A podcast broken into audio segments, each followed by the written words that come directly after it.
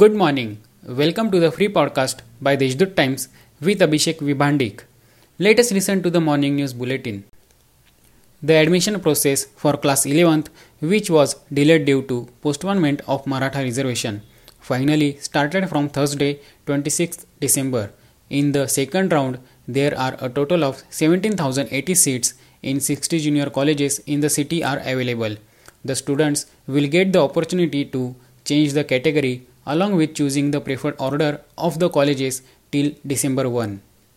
Nashik Municipal Corporation and state government will jointly conduct a survey to trace leprosy and tuberculosis patients in Nashik city from December 1 to December 16.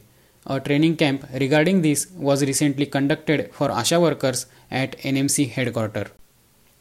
The distressed farmers in the district have got relief the government has credited an immediate aid of rupees 109 crore into bank accounts of a total of 3,66,917 farmers. District administration is stating that the rest aid will be credited soon. Before Diwali, the district had received only 50% of amount assured by way of compensation against crop damage.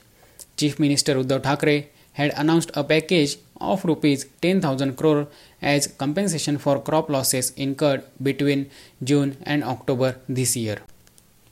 Nashik Municipal Corporation has acted against those dumping construction debris like stones, bricks, sand, and pieces of iron angles on public spaces in Nashik city.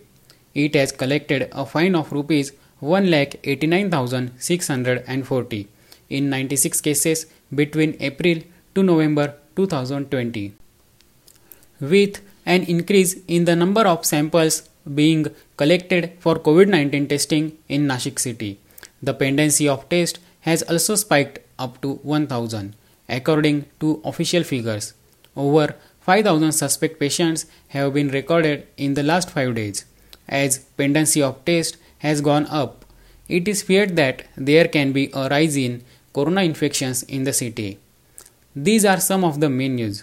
For more news, subscribe deshdoot.com. Have a nice day.